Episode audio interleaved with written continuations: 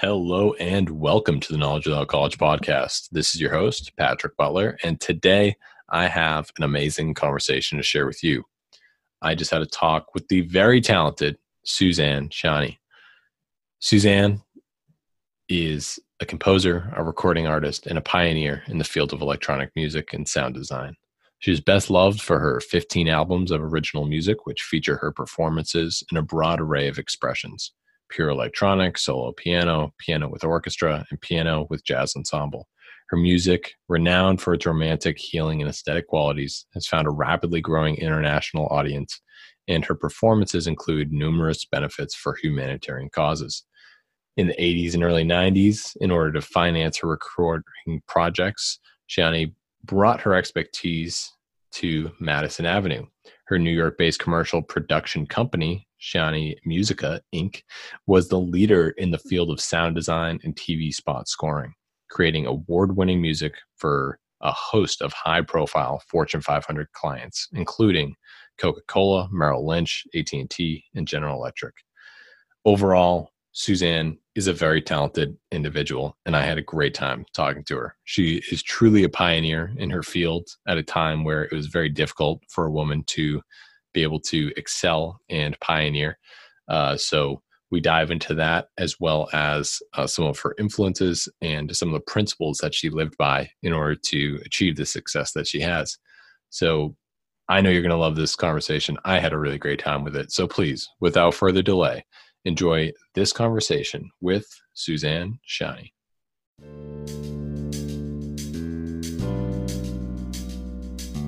All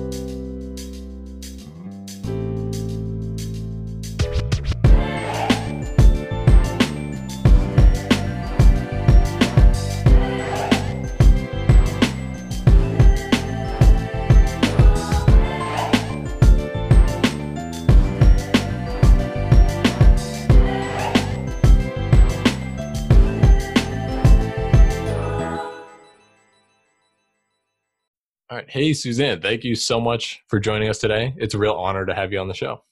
Hey, Patrick, it's great to connect with all your wonderful people out there, and I'm looking forward to chatting with you.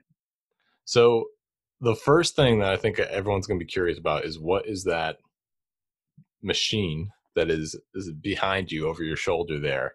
It looks to me, someone from my generation, to be like uh, some sort of robot cut open on like a surgery table or something. Could you describe? yeah, that's that's my beloved my beloved Buchla, and uh, you know this is something that's been uh, a part of my musical life for oh gosh since 1968.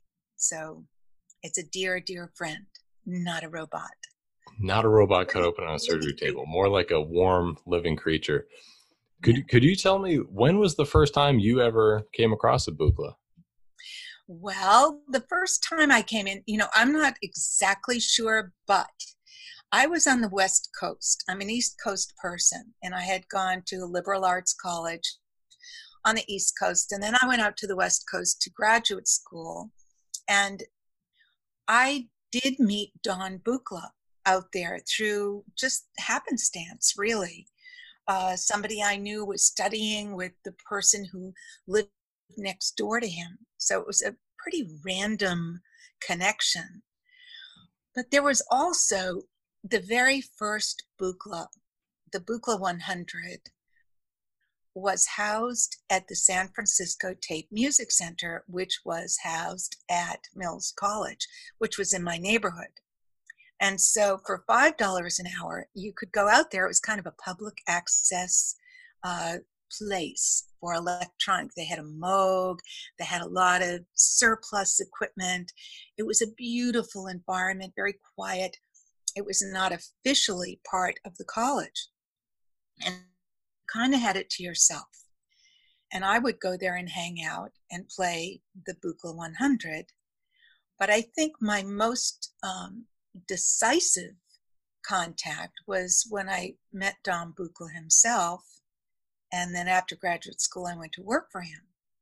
Uh, so that's how it all started, was really this collision of not just meeting the instrument, but meeting the man who designed it and being, you know, coming under his uh, just magnetic. I mean, he was a very difficult person to get along with. Uh, I don't want to, you know, make it sound like some wonderful, you know, sponsorship that was going on. Uh, he was difficult, but he had a vision. And I was attracted to his vision, even though I was traditionally trained in music. Uh, I quickly learned from him that there was another another world that didn't involve traditional ways of approaching music. No, no keyboard. That was primary. Anyway, I'm going on and on and on. No, please, please. I, I, mean, I, I'm curious. Like, how do you think Don came to that conclusion? Where did he see? Did he see the Buchla as the future of music, or you know, what was his vision with like his invention? Okay, well, you have to understand that he was what they, I guess you would call him a maverick. I mean, he was not uh, a joiner. He was not a typical thinker. He was always outside the box. His socks never matched. In fact, I saw a promotional shot just the other day, and if you look down, you know you'll see one blue sock and one red sock, and you know this was his um, identity statement. Really, he was different, and he was also a physicist and an electronics genius and purportedly you know as a child invented a transistor. I don't know. You know his his background is a bit mysterious to me. He did a lot of things. He worked you know for the government. He designed hearing aids. He did a lot of you know high tech uh, original things. But his passion was for music, even though you know he was not. Tra- well, maybe he he had some traditional music training. I, actually, I'm not clear about that, but he recognized right away that electronics were a different a different beast. Don't ask me how he figured that out, but he spent his whole life creating new interfaces so he never he never just fell into the trap of trying to familiarize this new instrument by putting something recognizable on it, which is what happened to the Moog. You know, nobody knew what these things were back then. And it was a problem for marketing. All these inventions were made by individuals.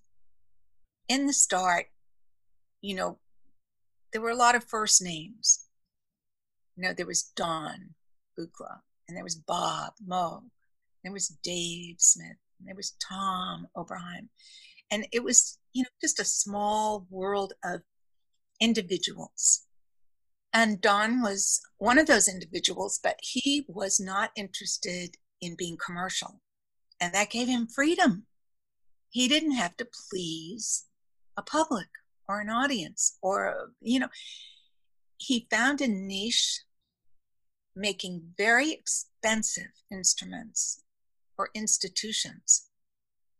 Individuals didn't buy them right away. You know he made them for california institute of the arts or a studio in norway. He sold them for a lot of money and, and was able to focus on his unique approach. Period. That's that's amazing. You know, I, I love stories like that where his own vision sort of created this invention more so than like market pressures or some sort of like capitalistic idea because you find that that's like the most raw form of creativity if he's building it for himself or building it out of his own vision instead of you know driven by other forces he did do an early deal with CBS Instruments. And that was a complete and utter, you know, disaster almost immediately. And he learned his lesson because the promises that they would make, it's like, oh, you know, just let us handle everything. You be the genius and we'll take care of everything. But it, it doesn't work that way. because the motivation of these companies truly is not pure in, in the creative sense. And so uh, he got out of that deal. And he always regretted it, but he did, you know, recommit to being his own person and he stayed independent until just before his death right because he he was old and he had earned you know his position in the in the whole world of electronics and he was approached by an australian company that said you know you deserve to just focus on your creativity let us handle everything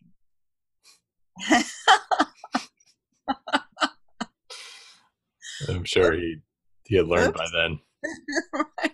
He forgot. I mean, you know, whenever as soon as we start to think that we deserve something, you know, we're vulnerable. So yeah, it didn't it didn't work out. And now the company is, you know, reconfiguring itself in the United States. That's awesome. So so when you first came across the Buchla, did you imagine did you immediately see yourself being able to use this as a tool for you to establish yourself or to build your to exercise your own creativity or, or what was it like for you when you first came across this well you know there are a lot of dynamics going on for me at that time uh, one was that i had come under his spell so when he you know earlier when he originally invented the instrument he hadn't quite yet evolved to the consciousness that it was a performance instrument. By the time I met him, he was, he did see himself as creating a new performable instrument in the tradition of performable instruments. And I took that to heart. And so from the very beginning, I was involved in live performance. I wasn't you know, I did record a few things, but my main uh, output was doing live quadraphonic performances in museums with dancers, in galleries, wherever. Um, it was hard to do it in a traditional theater because of the quad. You know, we, we played quadraphonic from, from the beginning. Um, the other thing is that I really think I had an opening as a woman because there was there was a closing in every other respect. So being a composer in you know coming of age in where what it was it 1970 uh, i realized that it was impossible it was nearly impossible to be a female composer and make a living if you were a woman in music, then there were two assumptions. One, you were a teacher, period. You weren't a professional creator, you, you know, you were a teacher. And if you were a professional, the assumption was that you were a singer, period. Women were singers or women were teachers, and I was neither. So the thing about the Buchla was that it gave you control over your musical output completely. I didn't need other musicians. Uh, I could. Comp- I always thought of myself as a composer. Uh, I could. I could. You know, traditionally in composition, you write and then you copy the parts and then you give it to the musicians and the musicians you know if you can find them uh, perform it maybe well maybe not so well whatever okay but then with the Buchla as a composer you're right in the middle of the sound. You're doing compositional processes and you have complete control over it. So it was very attractive. And it was spatial. You know i mean it was just immersive and and amazing in your ear, you know, at a whole different experience because of the sound.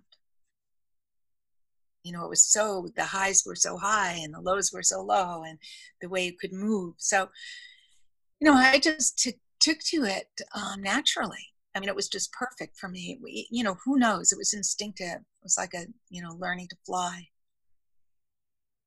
I, I think it's so cool how, as an instrument, it, it sort of is almost like a metaphor for for that time with technology in general. Just it sort of opened the door to all these possibilities that people hadn't conceived of before. You know, like you mentioned, there's new sounds that your ear has never heard before. Humans have never had the opportunity to hear that stuff.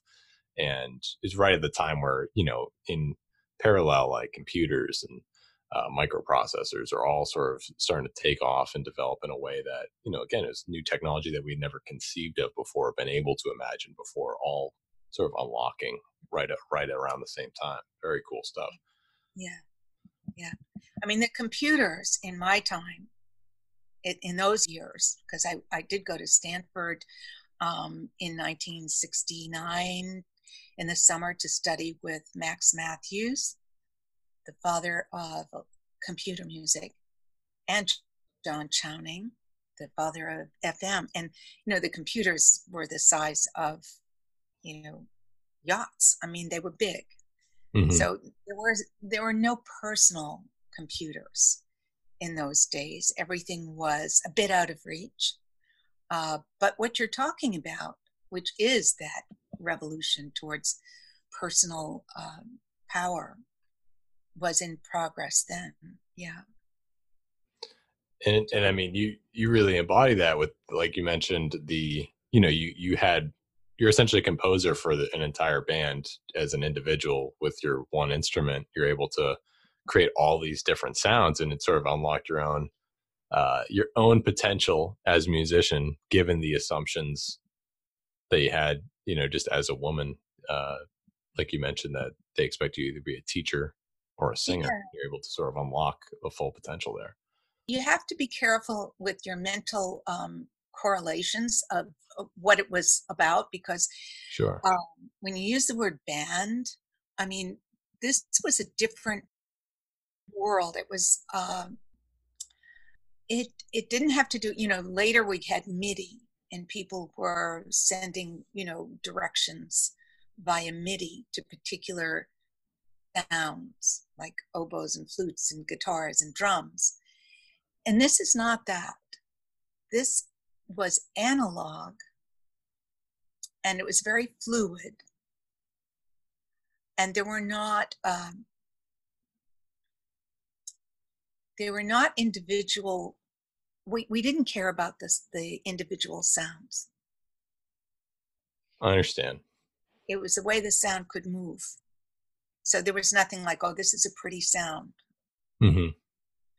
or this sounds like a whatever um, it was like this mad world of you know being able to trigger things uh, in a very controlled way but non-traditional. So it didn't it didn't resemble i mean i listened to my early recordings and i think no wonder they weren't popular. I mean, this stuff is really hard to deal with. How do you yeah. with it? It's only now that kids are actually playing analog instruments that um, they they can relate to what was going on in those early analog instruments. So how how did you take you know your initial experience with it uh, with, with this music with this new sound and you, you know you, you were able to be very successful in two ways uh, which uh, I think like a lot of artists cannot be business people and a lot of business people cannot be artists and you're able to deliver on both of those very successfully. How how did you, you know, take take that experience and and your development of that new music with new sounds to, you know, sort of carry it on as a full blown amazing career? Well, I was driven. Technology was very expensive back then. It was beyond reach. And my goal was to have it. And the other thing about technology is that there's always the the bleeding edge, you know, the the front edge. That's where mm-hmm. I want to be. That's the attraction of technology, is that you be on that, that front edge and and it's exciting there. It's every day it's changing. And to be there I had to commit very clearly to making money. I had a I had a cause. I said, you know, I need I need this instrument. I need to be able to you know, I in those days if you wanted to record your music, you had to have a record deal.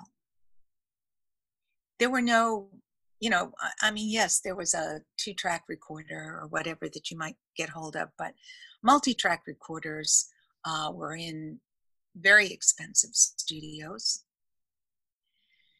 And nobody knew how to make LPs, right? Those weren't personal productions like they are today. You needed to have a record deal.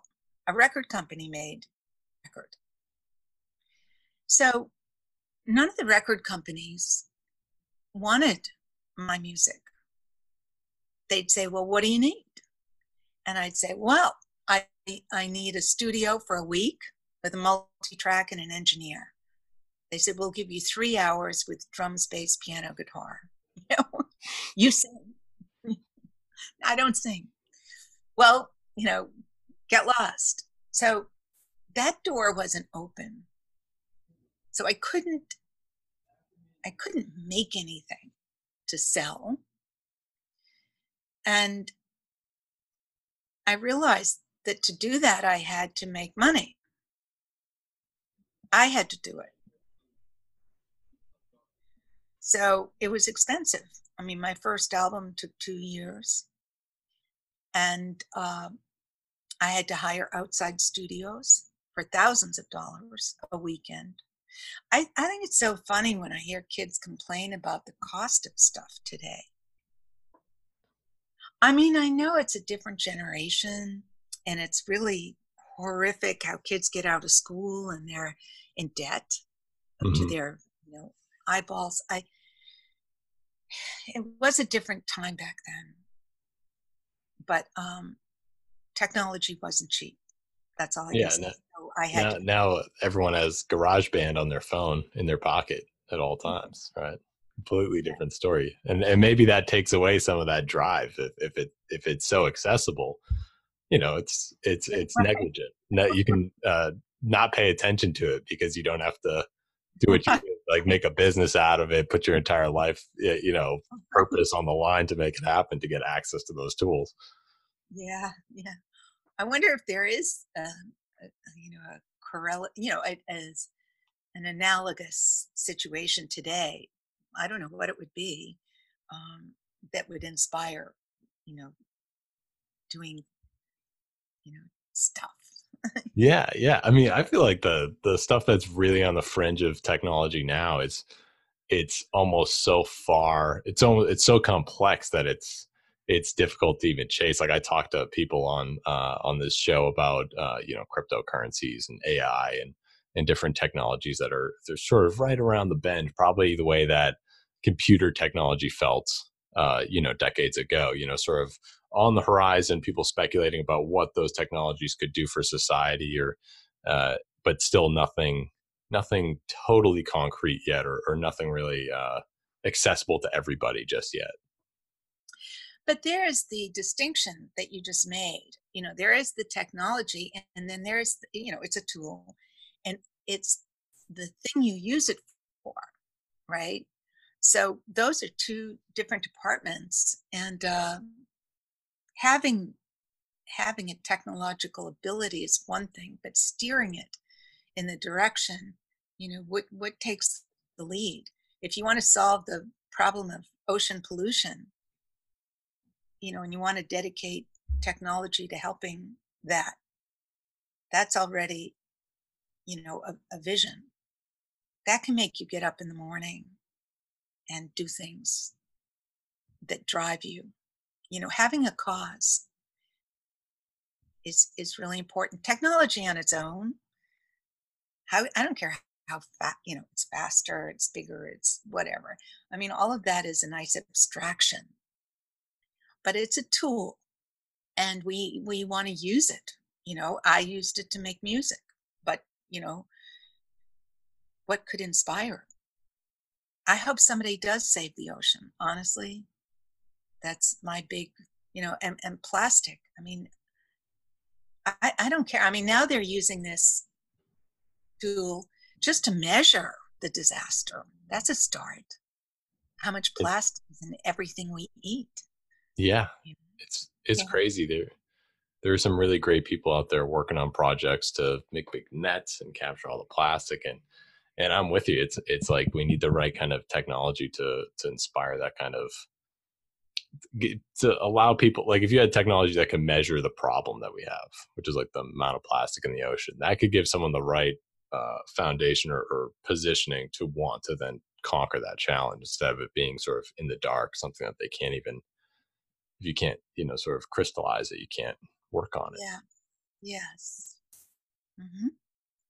Suzanne, one one thing that um, I'm interested in, this is sort of my own pseudo philosophy. I noticed in your background, you're from Massachusetts, right? You're from Quincy. Yeah. I mm-hmm. I personally grew up in Weymouth myself. Oh, so cool. Very nearby, and I feel there's just something in the water out there, something uh, that just I don't know shapes the personalities of the people that grow up in that area. Do you, do you have any insight on it's like do you or do you feel like growing up in that area had had an influence on you when you came out to California and how that sort of affected your ability to work with people? I I still don't feel like I belong here. And I've been longer than I've been any place.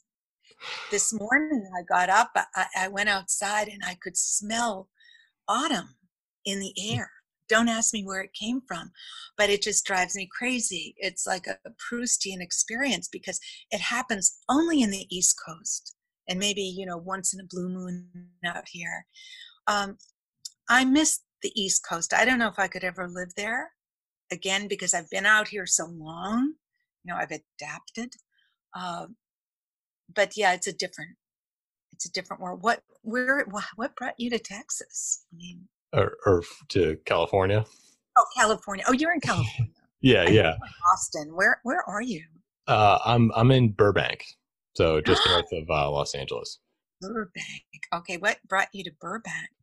Uh, well, so similar to you, I'm very interested in uh, technology, and I moved from uh, Massachusetts, where I was working uh, in residential solar for Tesla, uh, and me and a lot of uh, the guys that I worked with there, we moved to the to the Bay Area originally to start a, a solar company called SunGrade, uh, where we do residential solar installations. Mm-hmm. Mm-hmm. And you know, it's it's sort of in the same vein as you know, it's a new technology, it's evolving, and we see so much potential with it, and it's really just chasing after and and you know, being there uh, in the forefront where we can, you know, where new technologies like batteries and uh, you know, just sort of seeing the changing climate of, uh, you know, energy policy and stuff. It's really like sort of a current uh, industry. It's something that's I see a lot of potential in in the future, and I, I, I, you know, love to see more people get involved with it and sort of break down the barriers that are stopping it from, you know, being nationwide or being, uh, you know, widely accepted or widely used. I understand from my brother-in-law, who's a physicist, that uh, the one thing nobody seems to understand is batteries. Mm-hmm. You know, that's the the big mm, stumbling block there because you need to store the power. So what do you you know? I know Tesla made an amazing you know battery. You can buy this thing for ten thousand dollars. It's like this big futuristic rectangular thing you can put on the side of your house. Did you get involved in that? Uh, so we we offer that to our clients, and it, it's something that I imagine will be like what you described a computer is like the size of a yacht. You know, mm-hmm. uh, a few decades ago. That's I imagine like what the current batteries are like. You know, they take up an entire room. You need eight to twelve square feet of clearance around it to get it approved. Uh, you know, it's, it's this big uh, uh, hassle, and it's it's sort of that constraint between us having, you know, accessible energy and unlimited energy. You know, if we're able to have enough solar or, or clean nuclear or whatever to collect to, to generate power and then be able to store it, uh, in you know small or large batteries. You know, it's right on the forefront of uh, really excess energy at a much cheaper price than what we currently pay.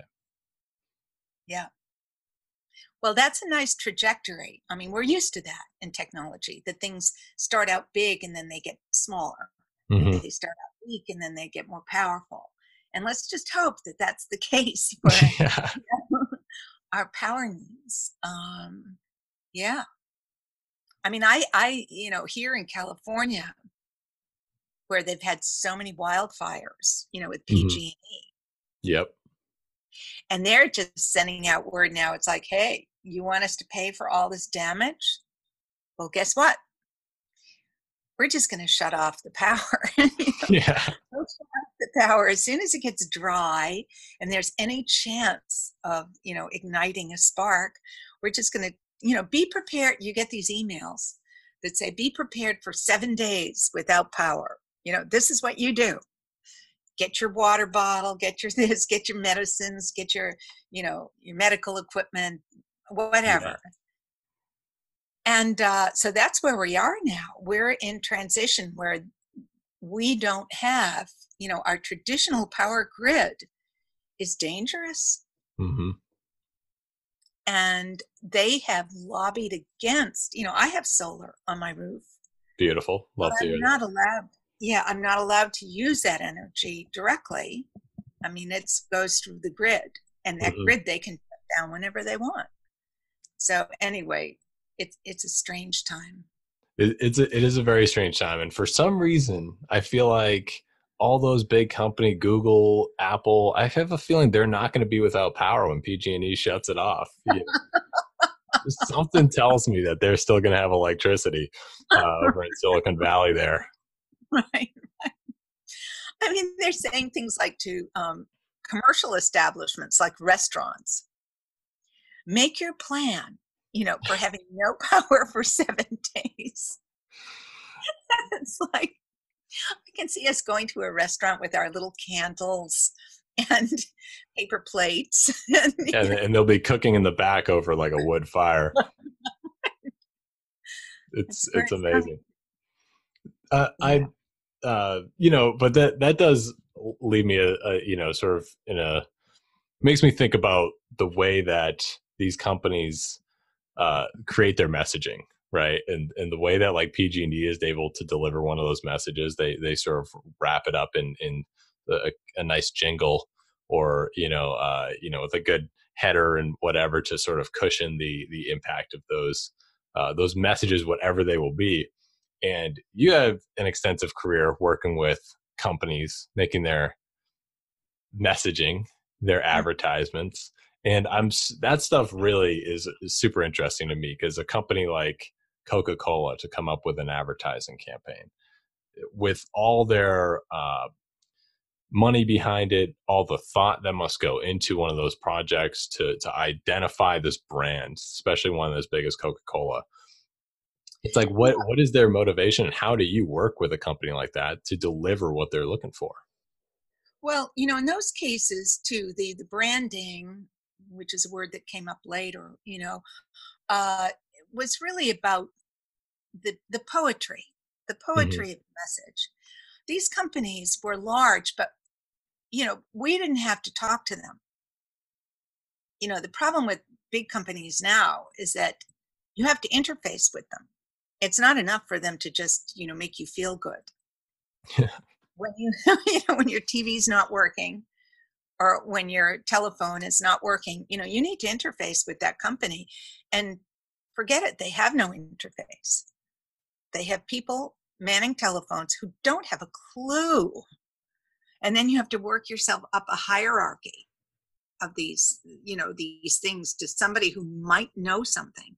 I don't care if it's apple tech or anybody else there's just no contact and or you could go to the genius bar you know um but anyway that's a problem coca-cola in the days when i was working in this uh, very romantic poetic field of sound sonic identity for companies. I mean, it was just pure uh, fun, artistry. You know, I I loved it. And did I, you know, did I approve of all these companies? I mean, I did turn some down. You know, I wouldn't do G.I. Joe because it was a war toy or whatever. And I know Coca Cola is sugary water, but, you know, um, it was, uh, there was so much freedom then in advertising. It was the renaissance, really. It was a period of pure, beautiful creativity with money behind it. Mm-hmm. It was mm-hmm. before people came in and said, well, all we care about is the bottom line. And, and now it's just a battlefield. I mean, forget. I mean, if they want something, they hire 50 people for nothing yeah. to come up with something. And it's ridiculous. So, anyway, I was there at a time when um, it was, uh, you know, the, maybe you know a very it was a very good time to be there for creative freedom and for high quality work. I didn't work in a home studio right? I mean i i booked very expensive high tech studios and uh, had a lot of support you know good engineering good technology uh, coca-cola you know as I said, I was mercenary then because I had a goal. I, I needed money for my album. So when Coca Cola asked me to do a sound, my brain was firing away, you know, saying, wait a minute, how can I maximize this opportunity? What can I, you know, what's, what can I do? And when they asked me to do the sound, it was for one song. They hadn't didn't have plans of using this thing every place for years. Mm-hmm. It was mm-hmm. just like there's a little space in this jingle right now. Can you put something in there? And I thought, well, let me think about that. If I put something in there that works only in that space that they've given me, that's the only time they're going to use it. But my brain said, hey, guess what? You could do something that could be, could work in any number of contexts, in any number of songs in different keys. Make a sound that doesn't have a pitch center. And that's where the bubbles came from. It was a sonic, you know, poetry uh, that allowed uh, you know functionality in a lot of different places and sure enough they put it in that first song and people loved it and they decided to put it into everyone all over the world. And so you know i thought about that. I was driven financially. I don't think there's anything wrong. I, I think the idea of thinking of an artist as as above you know business consciousness this was something that was created by the industry to be able to take advantage of artists. It's like it wasn't cool to know what was going on in the business part. And fortunately, that's changed today. Artists mm-hmm. know that they need to know what's going on, or you're vulnerable. You know, if you don't know how publishing works, somebody else is going to do it. so um, anyway, uh, I wasn't ashamed, I, um, and I had no business training, none. I ran my business like an Italian family. I don't mean the mafia type, but that's all I knew was family. You know, that was my larger sociological context for working with a group of people. Mm-hmm. So I took care of everybody like a family, and they were my family, the people that worked with me, and uh, and it worked. And I never did anything until I absolutely had to. First of all, as a woman in business in those days, I couldn't get a loan anyway. So the whole idea of having somebody dump a big amount of money into my business to see what would happen didn't exist for me. I came up against problems, issues, organically. And when that problem was in total stress, I would do something about it, but not until then. I didn't expand just to expand. I expanded when it was bursting at the seams and needed to move. So I had certain principles that I followed, and you know, I, I it also because I ran it like a family, I didn't think of business as competition. I wasn't in warfare. When you when you look at business and the way they teach it, or then anyway, because somebody once gave me a book, said, Hey, you need to study business. And it was all about campaigns and and defenses and offenses and upper, you know, yeah. kill the other guy. Tactical warfare. right.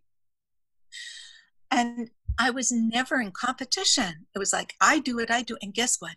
Nobody else does what I do. I am a unique, creative voice and quantity. I am not, if, if you can do it better than I can, you do it.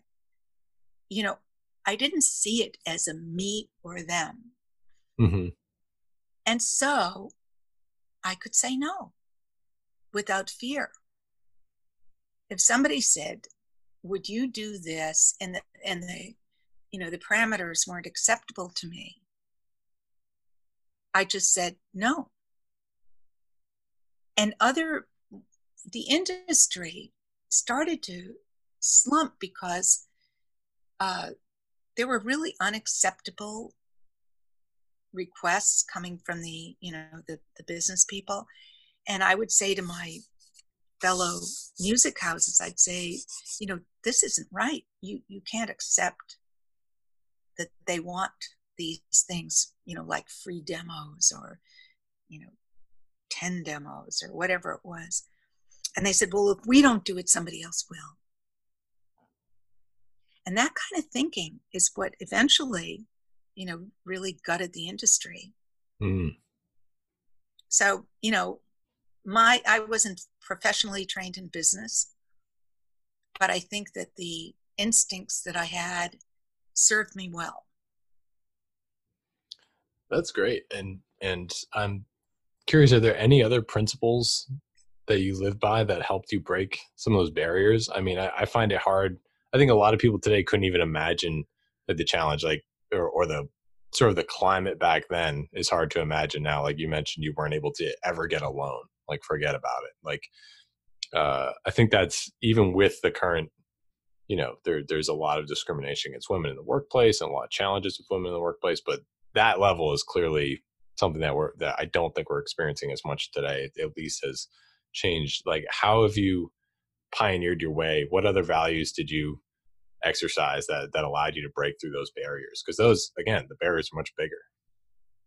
I was lucky because I was doing something that didn't have, uh, you know, that was pretty unique, was unique. So the sound design thing that I offered and, and the high tech approach to sound production was a little corner of the industry that people didn't understand. And I didn't have a lot of, you know, competition. So I was lucky in that way, and it gave me um, a play field that you know where i didn't have to be fighting other people it also you know had limitations uh, because it wasn't known you know like not being able to get a record deal or not being able to do concerts you know because I, you know i had a concert at avery fisher hall in new york and they wouldn't let me put up four speakers and i said well i, I play only in quadraphonic and they said, well, we, we can't put up four speakers in this theater. And I said, well, then I can't play mm-hmm. here. So one of the things I learned was how to hold your ground. Did I get what I wanted? No. But did it propel me in a good direction? Yes. I started um, I started a corporation a not for profit called the Electronic Center for New Music And its goal was to create quadraphonic theaters. I had people on my board from the Audio Engineering Society, speaker companies. They were redesigning Avery Fisher Hall because they had acoustic problems. And I thought, okay, we're going to rebuild it in a modern footprint. It didn't work, it didn't happen. And the funny thing is, they just did it again. They just rebuilt it again. And it's now called David Geffen Theater. And I didn't even bother, you know, to try to get it different. But, uh, but that would have been, you know, I, I just didn't have the, you know, the passion or the energy anymore to do that. But um, I think it will happen. I see there are some young people in Germany now who are working on this, uh, you know, spatial approach to music and creating the environments for it. Mm-hmm. And, and they're very clever because instead of designing an entire theater, they're making an, an internal infrastructure. So they have a hexadome and they bring the structure inside an existing space. Oh, okay. Wow. Yeah.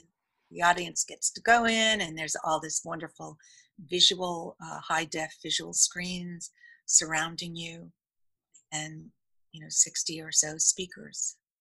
So it's it's it is happening in a different way. That and I like this way that it's happening. Um, so I, I was just going to say, in terms of principles of what you're doing, like today, when I started to come back to performing Buchla, and I would say, I need quadraphonic. Well, people were not excited about that. They said, Well, we can't do that. And I said, Well, then I can't play. And if you hold your ground, people will get the message. There are some things that are negotiable, and there are some things that are not. You can't, you know, you have to have, uh, you know, honor whatever it is that your communication needs, right? You need to honor that. And you stand up for what you need, and people hear it. And if they can't come through, then nothing's lost you just don't do it. And how, I how would you determine? Sorry to interrupt you. How would you determine what those what those non-negotiables were? You know, like when you stood your ground, how did you know that that was the ground that you wanted to stand on? That that was like what your requirement was. Well, you know, as I said in, in the old days, we played only in quadraphonic, and it's an inherent part of the Buchla design of controlling sound. And it's one of the most beautiful parts of the instrument that you have control, voltage, movement, and placement of sound. We even had more control in the old days because Don made a voltage controlled spring reverb, very crude. Mm-hmm. But you could make the sound come in and go away. You could bring it close and bring it far away. So you were creating spatial you know illusions uh, powerfully today i don't have voltage control reverb i've come you know i've made a, a, a workaround for that but it's not even the same as it was back then but okay so you know quad is absolutely part of the vocabulary of the machine and you know what why compromise? I mean, is this impossible to do? No. Is it more expensive? Yes. But, you know, sometimes, you know, I've shown up where it hasn't been uh, what I expected, like where they didn't understand that the four speakers have to be equal. Yeah. Because in the early quad, when they tried to make it, you know, a viable thing for uh, music commercially. You know, there was quad in the 70s. Uh, uh, they didn't know how to use it because there was no meaning to it. outside of you know electronic music really yeah so, okay well we're going to recreate the experience of being in the theater and the front two speakers will be like the front of the stage and the rear two speakers will be like the back of the room. And that's how this idea that the back two speakers weren't that important that concept came into being. But in electronic music they're all equal. And and it's a different animal and i think now that so many kids are playing analog. They're going to want this. It's so amazing. You know just to have that quad and i i don't know and you know there aren't that many quad interfaces. I mean there are spatial interfaces mm-hmm. you know, that are very popular. But most of them a lot of them most of them are post production movement of sound and placement of sound and in the Buchla's actually part of the of the music, right? It's it comes right with the you know, it's rhythmically integrated with the sound. So so your stance on you know not budging on on you know if they didn't have quadraphonic it's for the integrity of the art that you're not willing to budge yeah i mean there really is no choice yeah that makes sense yeah. to me uh, I'm I'm also curious. You know, like when did you recognize your value to be able to shoot to say no? You know, because I think a lot of people, like you mentioned, like what sort of you know drain the the industry was people saying, well, if I don't do it, then they're just going to hire someone else to do it who will you know break their integrity or whatever. How, how did you determine your or how did you recognize your internal value at that point to say no and to know that it's actually a, a you know better move for you? Well, you know, we all have unique voices. Mm-hmm. We're not replaceable. The way you do something artistically is the way you do it. So we are unique. For me, it was easier to see that because I was doing something that nobody else was doing to a large degree. So maybe I was lucky you know maybe if you know what your job is is you know jumping from the sky with you know i don't know colored lasers or whatever and nobody else is doing it you know you have your own identity mm-hmm. doing that i think we need to see our value and and and and honor it that that other person you it, it's not the same I mean, there are things, well, I always say, if somebody else can do it, let them.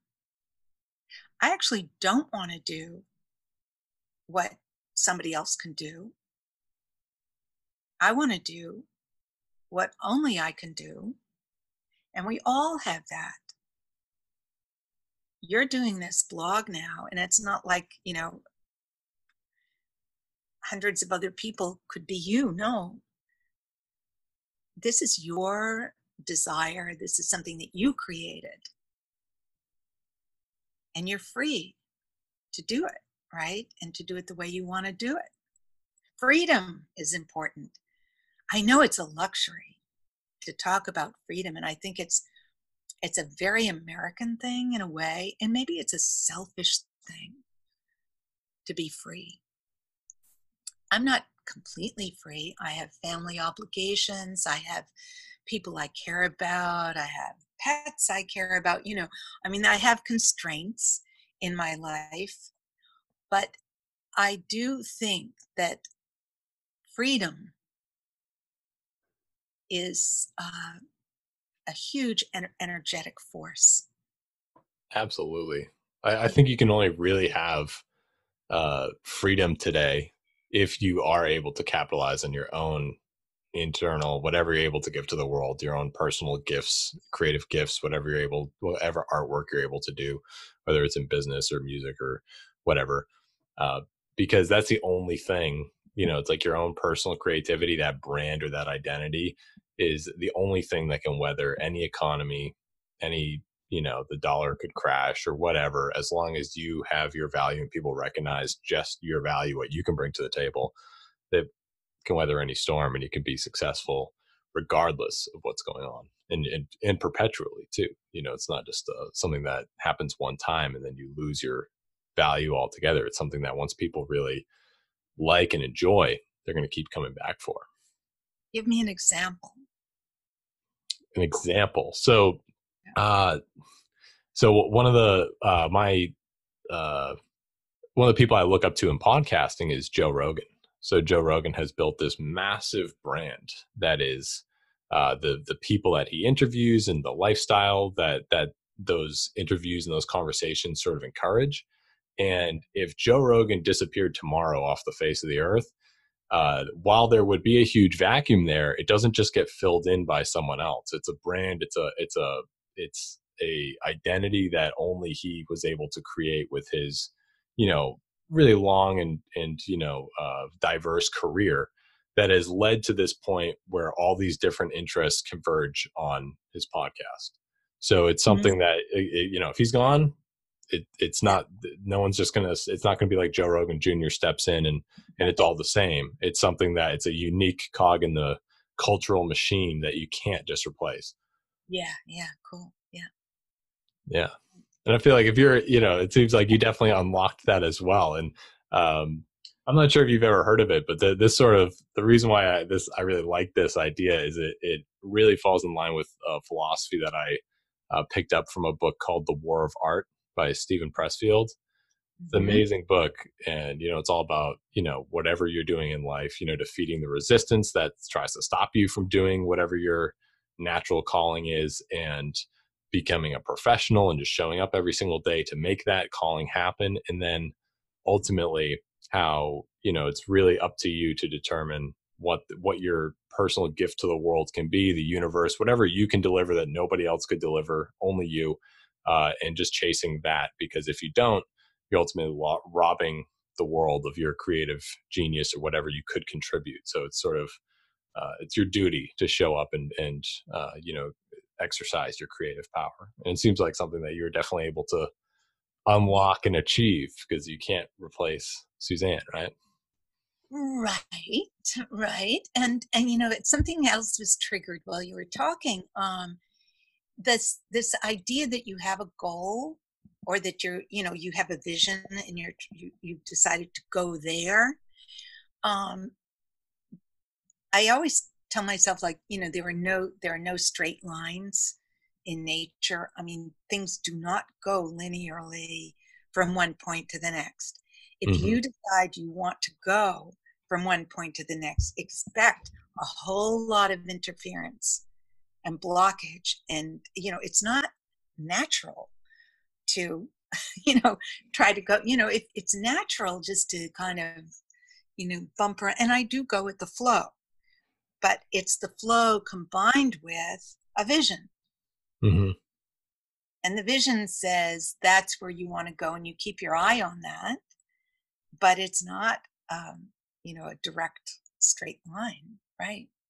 And so, straight yeah. line, there'd be nothing to achieve. right. I don't, you know, it's so funny because I remember a, a, long, long time ago, I did a um, an interview and the B-52s were there. And I can't remember where it was. It was in New York and what it was or anything. And I'm saying, oh, you know, I did this and I, you know, and it was so hard and I got there. And the B-52 said, it was really easy for us. We just got up one day. you know, we just sang and we had a hit song and then we, you know, had another hit song and like, you know, we never struggled at all. thought, that's cool too.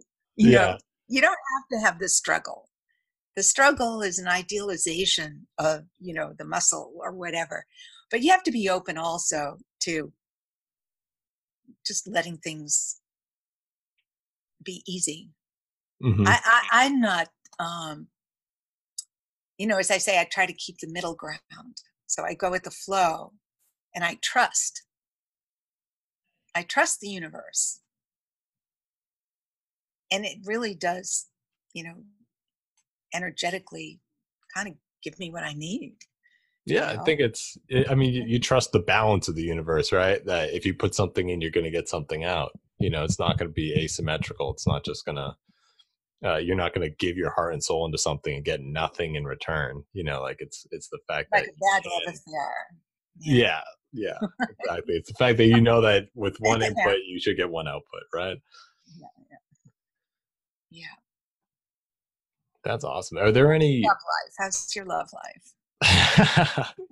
uh, you know, it's it's great. You know, I, I love a lot of people. Yeah, great family, great friends, great people in my life. So it's uh, yeah, that's all you can ask for, right?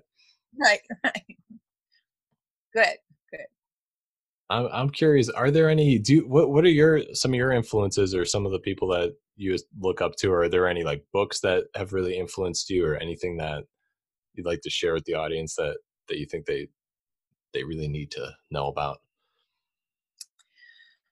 Oh my. Um gosh, I'm sure your audience could tell me more about books. Um you know, my reading tends to be whatever my book club is up to. You know, we're doing Richard the Um, mm-hmm. a lot to be learned from that. it's like he just killed everybody so he could be king. It's like some lessons to take away there in right. the business world um, you know, people, I think it really is important to have, um, you know, role models or visible, you know, people that embody, you know, something that speaks to you. Um, for me, when I was young, uh, I, I think it's actually a failure of our culture that I didn't have role models in music. Because as it turns out, what I'm finding is that there were women composers. There were, and there were women in technology from the 40s, 50s, 60s, amazing women. And and we didn't know about them. I I didn't know about them. Wow. I went, I played at Royal Albert Hall last year in a program, this is in London, a program of women pioneers. I played the Buchla. It was wonderful. And they premiered a piece by a composer named Daphne Oram, O R A M, who was actually the founder of the very famous BBC radiophonic workshop. She wrote this piece in the 40s, in late 40s, 49 maybe, just after the war. She wrote it during the war, but it was finished then. Uh, and it was premiered last wow. year. That's amazing. Isn't that disgusting? and and the piece was revolutionary. Two orchestras with a barrier in the middle. One orchestra played just acoustically, and the other orchestra was electronically processed live. I mean, wow. you know, this this it was unheard of and it hasn't been done since. And we didn't even know about it. I cried. I, I was denied having this role model in my life. So I think right now, you know, what women are doing is simply discovering who, in fact, has been there.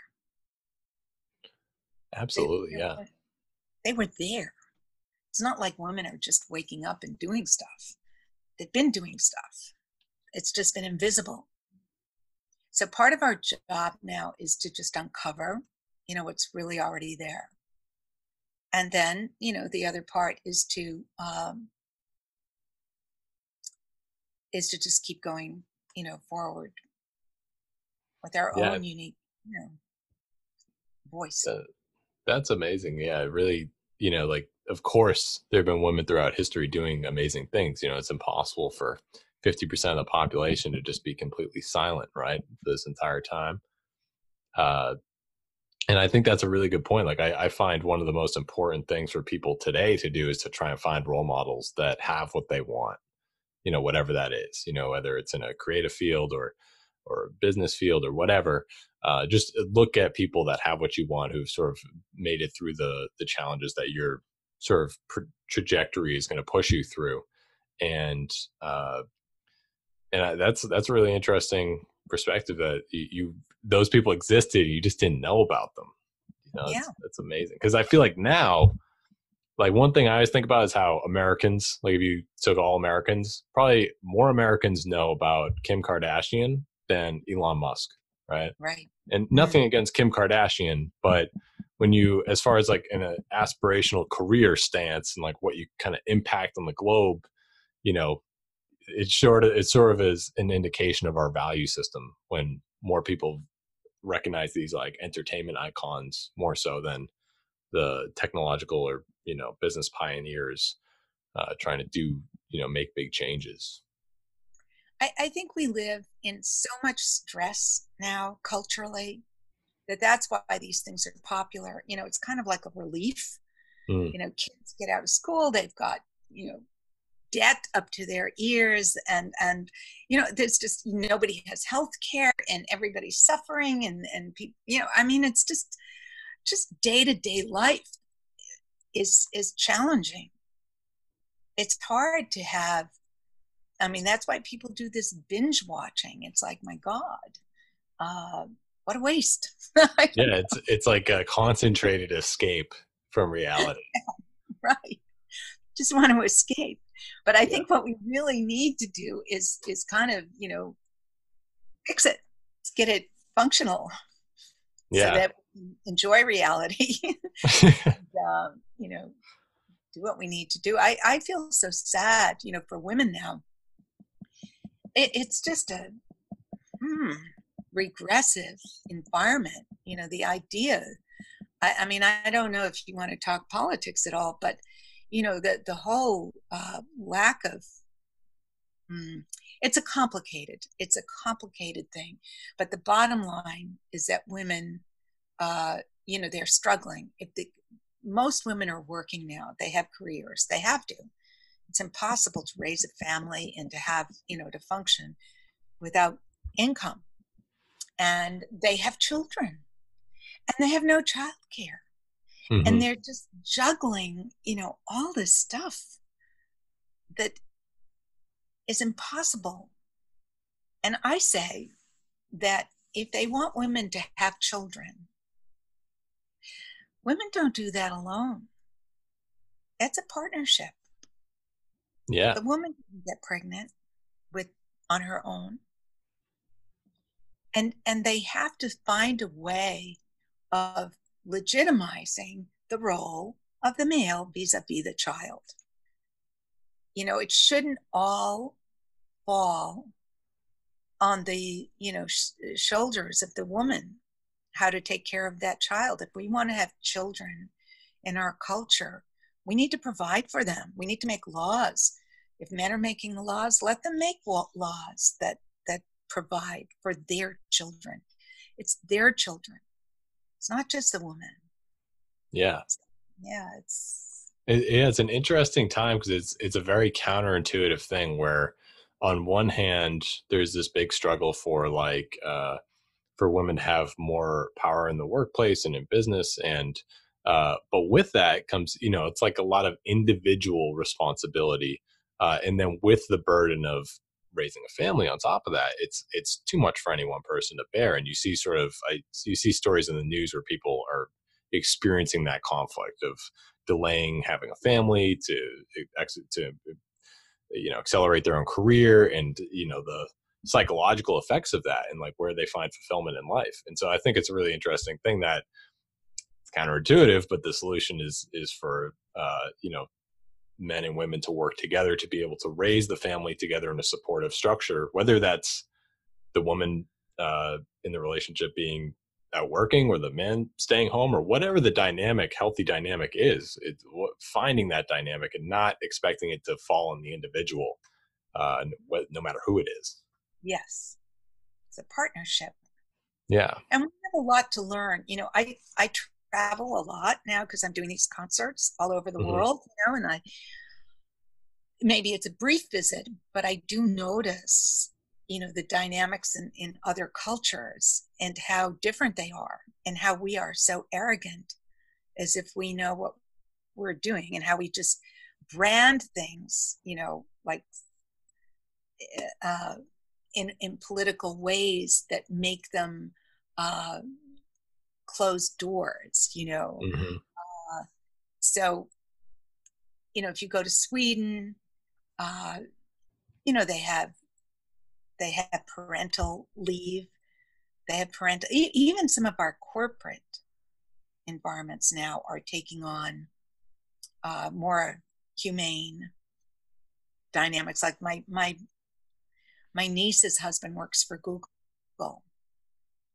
and he gets gosh i don't know how many months off when they have a child mm-hmm. he gets parental leave. And it's amazing and that's just google you know that's there. Yeah. It's not a federal government you know subsidized thing. Yeah. So it, there are enlightened pockets.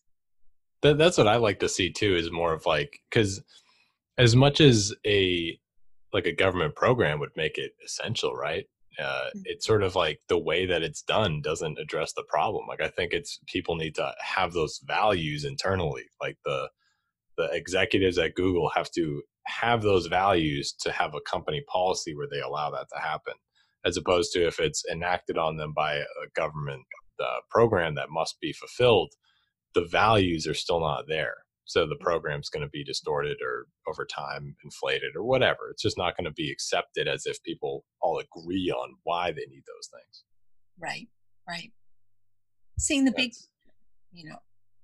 Yeah yeah exactly. It's it's interesting time because even I've, i heard just recently like companies like even walmart are coming around to you know extended parental leave and it's uh, i think addressing those social problems with values is usually the right answer as opposed to more laws or whatever yeah, yeah. Well, yeah. I mean, they are making laws now, though. Yeah. Well, you, they, you know, politicians got to stay in business, right? You know, they need a, they need a.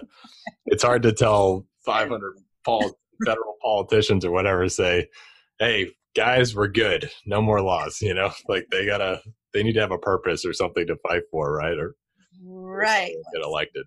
Back to the dark ages. I mean, yeah. it's just amazing now. We're talking about technology and, and, the wonders and beauties of it, but you know, there's this backlash against science in general, which is shocking to me. You know that science is not um, a, a, valid um, knowledge base; that it's all fake news.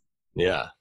Yeah, and it's like, oh my god, um, you know, because in a way, science was the uh, going to be the savior, you know, of of um, didn't take the place of religion. I mean, religion is just in a different department. It's like you have you have a mind and you have a brain, mm-hmm. but you have a soul and you have a you know brain. I mean, there are different departments that we live in, and they're all integrated, but um, they don't they don't uh, negate each other. My brain can function in a certain way. My mind can function you know can talk to my brain and you know they might disagree and then we figure it out you know but to try to make everything just uh, you know one way it's not all science and it's not all religion and it's not all whatever it's like everything there's mul- there's multiplicity it's okay to have more than one value system that mm-hmm. not threatened by another one. It's not all or nothing. Yeah. Yeah. So, you know, that's what choice is all about. It's not about, you know, people should kill babies. No. But can we hold in our in our, you know, value system that it's a complex reality. Yeah. Exactly. Yeah. It's, mm. yeah. It's not, I, I agree 100%. It's got to be, we have to be able to identify all the different variables that go into any decision about anything, you know, and so when it, that, that's why, uh, you know, I find that like more laws are not always the answer. Sometimes we need to balance things out and look at it from again like a more of like a value perspective. And do we need to enforce these things as laws, or can we enforce them just as people? Yeah. Yes. Good. Well, Suzanne, this has been an awesome conversation. I've had a really great time getting to know about your your background and your influences and everything like that. Uh, and I'm looking forward to seeing some more work too, or hearing more work. Let me correct. Yeah. Um, and I'm curious, before we wrap up, are there any sort of last words or asks or requests of the audience? Anything that you'd like to leave them with? Any words of advice or inspiration or anything like that? Well, uh, let's see. Um, gosh, so there really are people out there. There are, hello. um, you know, I live in like very much isolation. You know, I live in this little place by the ocean. So mm-hmm. I don't see a lot of people. And uh, yeah, then I go out and I play in festivals and I see a lot of people. But, um, you know, it's, it's a kind of quiet life that I am in. So I I don't pretend to know what's going on, really. I don't know what's going on. But I appreciate the opportunity to interact with this big or small, whatever, unknown audience. And uh, you know, any do you have feedback in your system there? I mean, I I don't know. It'd be fun to hear from from your um, people yeah, where, where can they find you? We'll, let's point them your way. Well, not me personally, maybe, but um, what? Oh, I don't know. Maybe that's a silly thing to say because I obviously can't handle communication.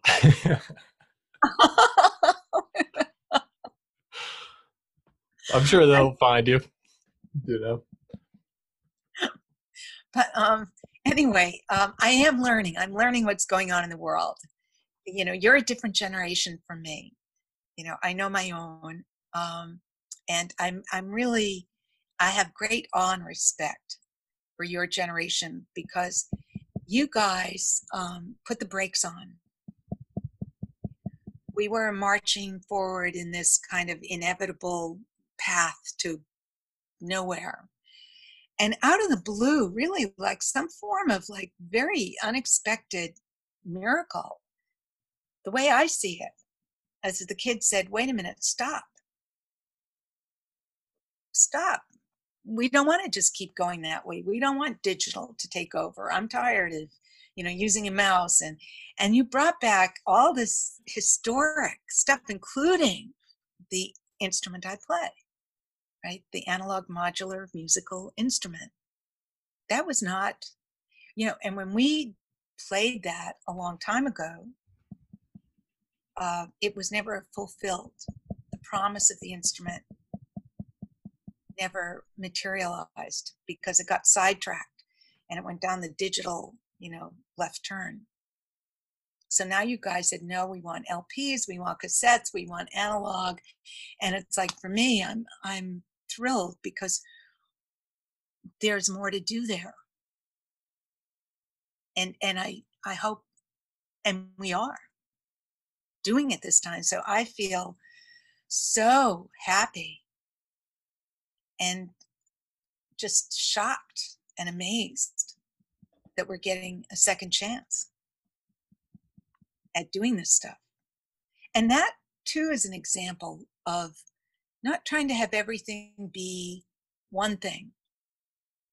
It's not like everything, you know, you don't have to kill digital, you don't have to get rid of it you just need to put it there and mm-hmm. over here we have this you know we have live analog performance and interfaces for performing electronic music it doesn't have to be the whole thing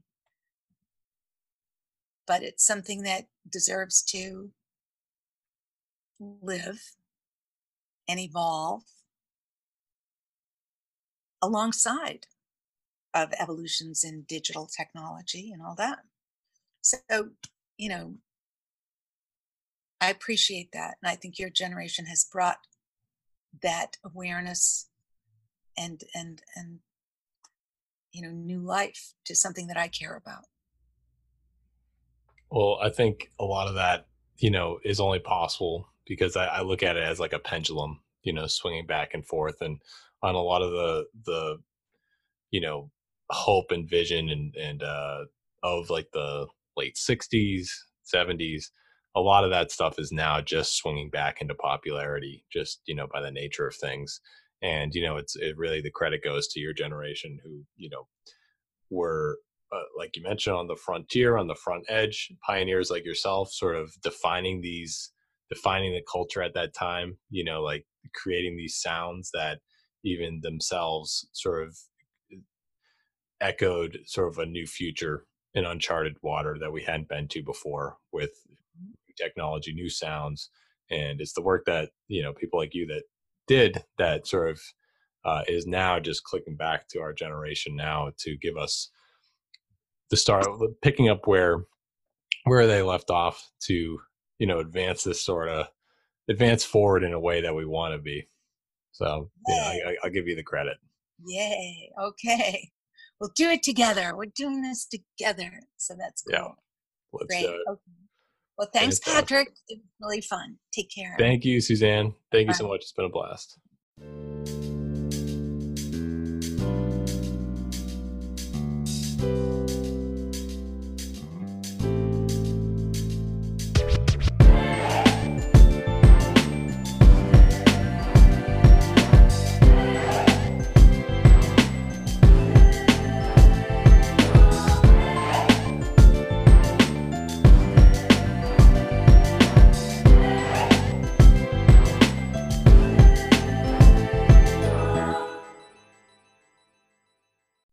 Hey, everybody. Thanks so much for listening. If you enjoyed that episode, please hit the subscribe button and follow us on Instagram and Twitter. You can find us on Twitter at KWC Pod, on Instagram at Knowledge Without College Podcast. You can find me, Patrick Butler, at Patrick Butler00 on Instagram and Twitter.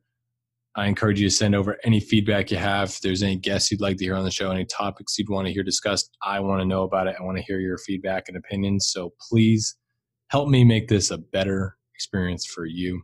And I look forward to hearing from you. Have an excellent day, and thanks for listening.